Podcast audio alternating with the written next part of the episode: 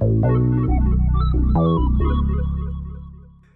right, all right, all right, fine. I'll be a gracious host. How you doing? Little Mermaid is the scariest Disney movie by far, though. Why the hell is Ace Blade in your Kickstarter? Some comics. We going I'm getting controversial today. We're gonna get controversial today with with. My, my proudest moment is this interview and being able to talk to you two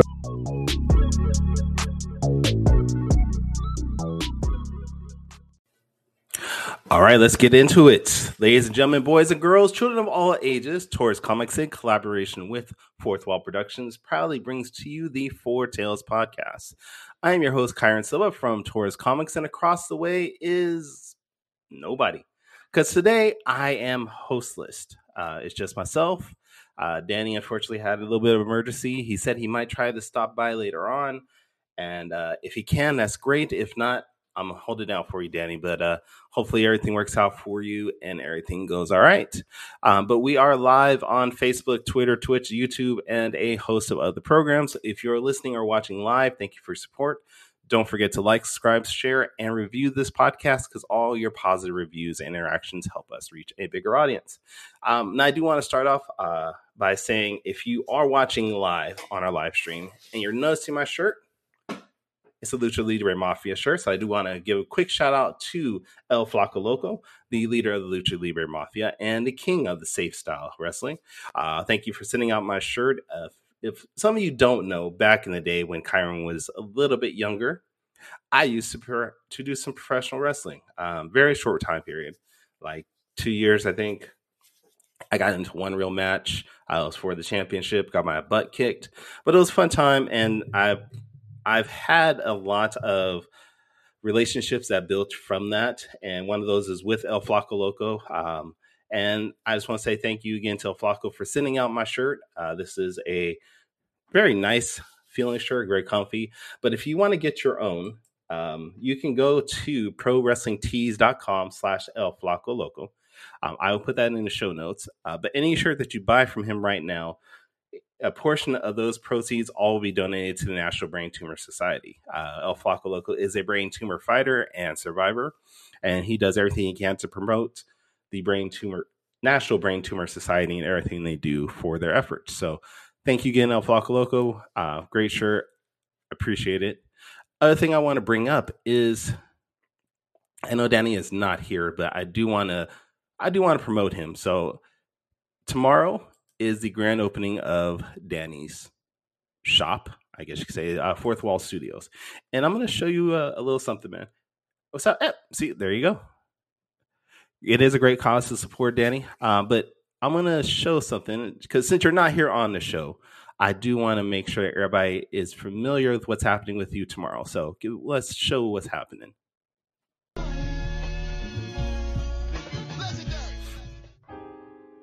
Okay, for the five people in North Carolina who aren't going to Dreamville or the UNC Duke game, come by the studio, Fourth Wall Productions. We're having our grand opening and get some comics.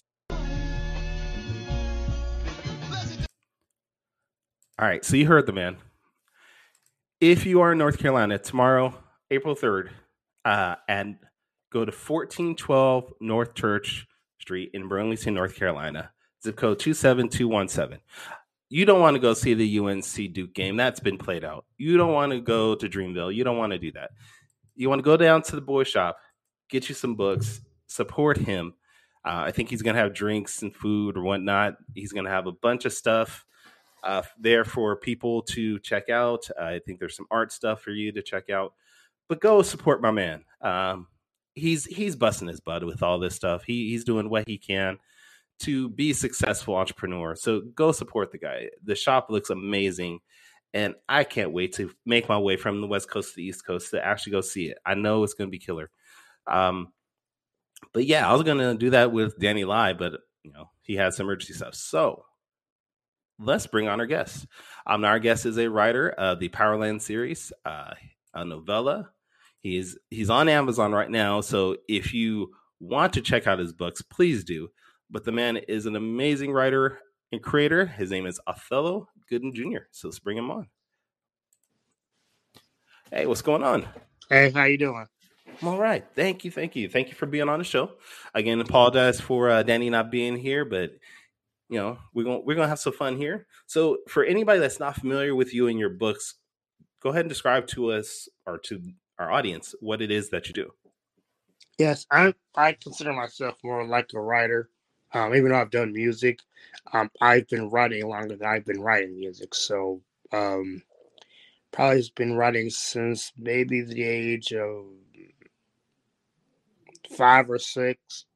When it's, it's one of those times when you're in school and you take an interest in something, and I found writing as my best pastime. And uh, I'm 37 now. Nice. Okay. I know what what is the style of writing that you do? Like, is it sci-fi? Is it fantasy? Yep. Is it Actually, when I first started, I was heavily into fantasy. Like my biggest influences was J.R.R. Tolkien and um, Doctor Who. okay? Okay. Who's your favorite So, doctor? Um, Tom Baker, Great choice. Great choice. because he was the first cosplay that I ever did in sixth grade. Oh wow, you were early. and we actually had the same. I had the same scarf and hat that he had, and the, uh, I had a similar uh overcoat. Okay. All right.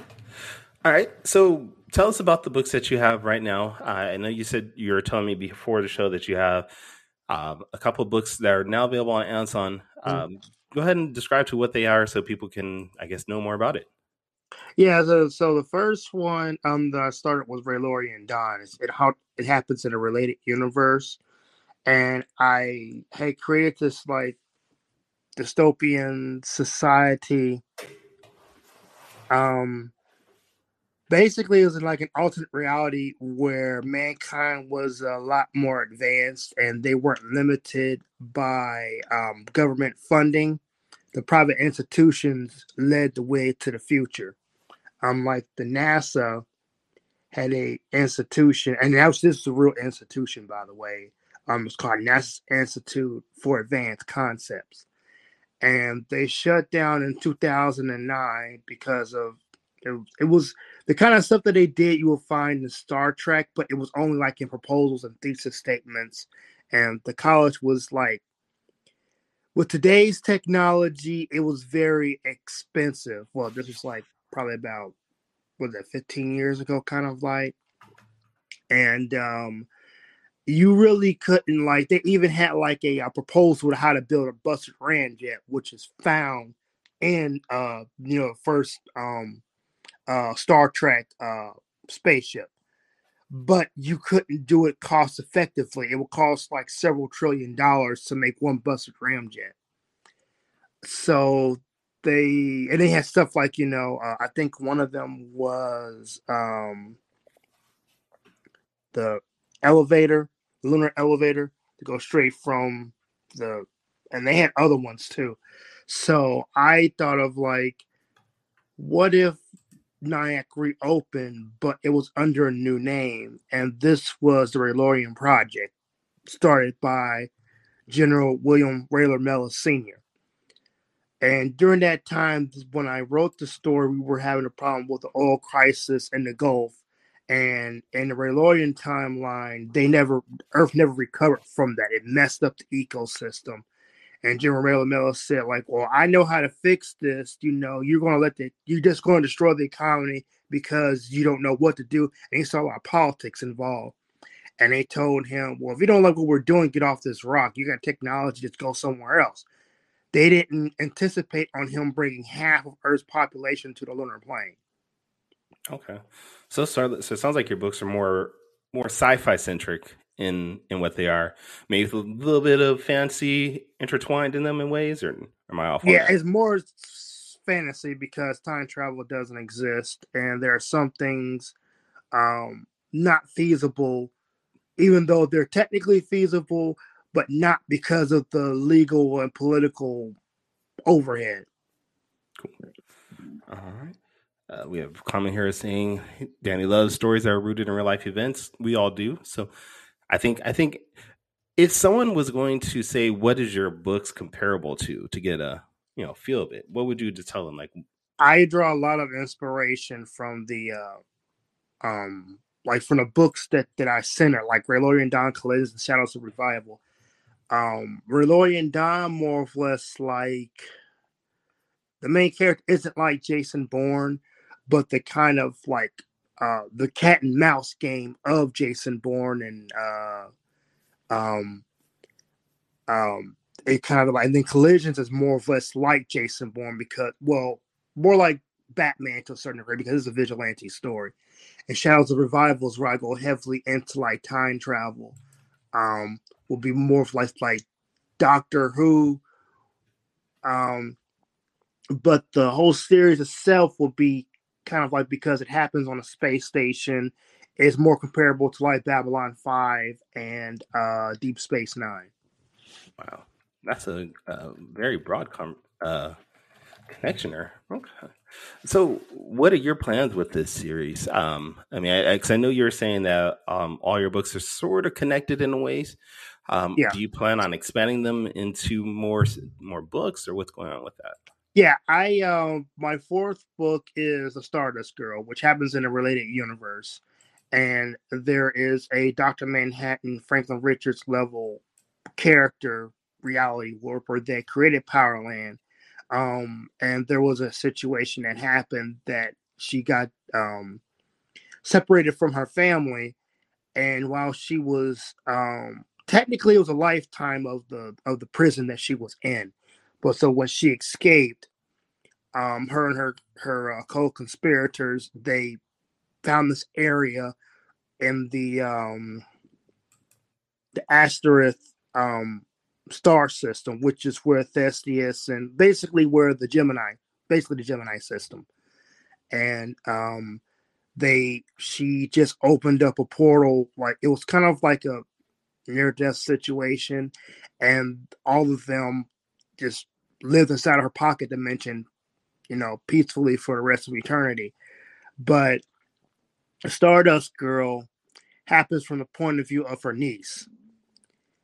And you see what happened to her because you don't see what happened. You find out time travel was involved again, but in that pocket dimension. And the way I have the rules that I created for for um, on the Traveler's Frontier, each um, universe had its own set of you know rules, but still just like a one thing is that almost kind of like how Toriyama established time travel in the Dragon Ball. You may go back into the past, but you go back to where you came from. Everything is still the way how you left it. Hmm. So there's no butterfly effect. It just you can't really change anything. No, no, no. But in Rayloria's memory, it's different because um the way how I had uh like almost a little bit like you know how the Flash when he did Flashpoint and messed up everything. Um but the thing is that the um Powerland is a little bit more different because there's a situation that happened and she basically the um not Stardust Girl, but her aunt that created Powerland, she did some time traveling by accident and she wound up um, going into the universe that basically her niece lives into. And that kind of like the whole story of itself. The Stardust Girl is of an exiled princess that um she was uh, uh Zeni um is the um, daughter of two supervillains that started the first world war of the planet. But because of the actions of her alter ego from years of trauma, trauma and being, um, I would say, ignored by her father, Mm. um, got herself exiled, and Mm. she sees the world differently. And um, the story of itself is is is like a story of like life growth and to a certain degree revenge because um not just on her father but her mom too because her mom was you know even though she was being respectful of her husband still she was complacent in the way how her daughter was being treated Wow. I mean, definitely family drama is a, a great way to get people interested here. Oh, wait, we got a question here. So we we have somebody who wants to know since all your books seem like they have a lot of sci-fi influences in them, Mhm. what is your top five sci-fi heroes? Good question. Yeah. Um, I wouldn't say heroes per se. Um that, I'll say the top of my list. Um I want to say the Flash, but Wally West because he's a brother. Um and then there's Cable. I was it was Jean Grey for a long time, but because Cable because time travel. Um Green Lantern. Silver Surfer isn't really a villain to me because he rebels against Galactus. And a recent story, he's looked upon more as a hero than a villain in the first place. I mean, I never saw him as a villain in the first place anyway. And then uh, bottom five. Uh, that's a tough one. I never went that far. I would say if you want to go to anime, I would, I would, I would um, I don't know if that counts or not, but if I would Sure, say, anything. You can Yeah, do I'll- movies or TVs. That's fine. yeah, I would, I would say uh, Yellow Flash because Speedster. Okay. All right. Well, there you go. No, because you mentioned anime, your your books are very heavily influenced with anime. Um, what Mm-hmm. brought you into that realm of manga series, and made you want to do that instead of just traditional comic artwork? Well, let's see. Um, my first experience with anime, uh, contrary to what everybody believes, if you do enough research, you'll find that Transformers is anime. Um, it was a collaboration between Hasbro and a, and a uh, Japanese animation studio. Um, and that was my first anime that I watched. But um, that was probably when I was like maybe grade school, elementary, and uh, other sci-fi series that I, I mean, not sci- they were kind of like sci-fi, but it was it was anime sci-fi in the genre. Um, Transformers was the first one, and then they um, we'll see, uh, Samurai Pizza Cats in America. In Japanese, called Kyoto which means Ninja Cat Legends Bite Me. It's it's Edo, the Edo era. There's some words that you just can't translate English properly, and that's one of those words. And then when I got into uh, high school, or not junior high, yeah, I got into like you know when Toonami was big, still is, but it was bigger back then. I had like um, um, Dragon Ball Z started with Z before, and then they went back to Dragon Ball. Um, Naruto, um, Trigun. Um, then they had other ones that, that didn't really. Uh, well, Gundam Wing being one of them, which is my, one of my all time favorite. That is a Um, great series. um, yeah, I mean, best anime com- comedy series Trigun. Um, best serious anime Gundam Wing and Trowa Barton be one of my favorite ones because of Heavy Arms. Heavy Arms is a m- massively creatively designed um, robot, and so um, I've always written stories that were either video game or anime influenced. So I said, well, I'll just regard all my stories being anime anyway. And some people said, well, you can't create anime because you're not Japanese. And I was like, get out of here with that racist crap. Yes, I can. And I didn't really think that I could. Um, like one because of that, because I've always had a problem with you know negative stigma, and then I ran into a creator. Uh, his name is Brandon Chen, God Game, and a lot of other ones. And I watched him, and he did like a uh, Instagram, and he said like, well, people told him the same thing as they said like, you you're not Japanese, you can't create anime, and he's like, so what? These are the animes and mangas that I'm creating.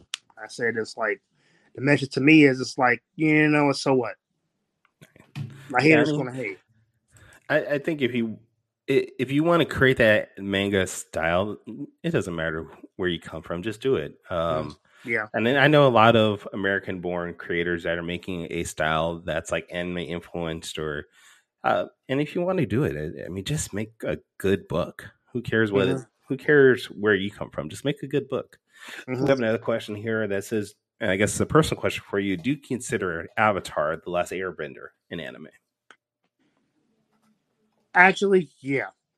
Okay. Yeah, I'm, even though they they say it's influence, when you follow the style, it's closer to an anime that you know, um, very close to like you know what the uh, the Japanese anime and the way how they have a style that looks like it. Even um, Riot Games Arcane is anime. They even mentioned that they were making an anime, and people were saying, "Well, where's their anime?" And I said, I was like, "Arcane is their anime." Really? Arcane was actually a really good series. If you if nobody's familiar with Arcane, what we're talking about is the Netflix series that was based off of the League of Legends video game. Um, mm-hmm. Very very uh, anime and manga influence in their start work style, which is perfect because of the high action that it comes with. So if you haven't mm-hmm. checked it out, please do. Uh, they have like I, a, a I actually did a review on on on on a series on my uh Quantifimations channel on YouTube um, and I plan on doing another one when season two comes out. You know, it was really good in my opinion. Um, and for me as a creator, looking at that, if I ever get to that level of, you know, bankroll where I'll be able to make an anime like that, you know, I may hit up Fortiche to produce my own series. That'd be awesome. Is that something that you plan on? I mean, a lot of us as creators want to someday have either a live action yeah. series, movie, is that something that you're more influenced for? Is going for a animated series? Um, I'm both leaning towards animation, but they say that it costs a lot more than live action. But live action, most of the budget goes to the actors and things like that. And correct. Um, and I uh like it's all right now. It's just a script and doing that kind of like near Hollywood quality. You know, I have to find like a good writer and things like that. And um, it doesn't come cheap with my current budget, I can't. So I'm just, you know, waiting for that, you know, the proverbial ship to come in and everything will fall into place. So since we are talking about your budgets, how outside of doing podcasts, things like that, what are your ways of getting more people to look at your stuff so they can buy it and then, you know, line your pockets a little bit better? Yeah, I uh, I do like some posts on Instagram and then I do a lot of word of mouth. Mm-hmm. And then do you, do, do you do like a lot of traveling for events or anything like that? No, no, not now. Because I live in Cincinnati, we don't really have that many, you know, events, and I don't have a car yet.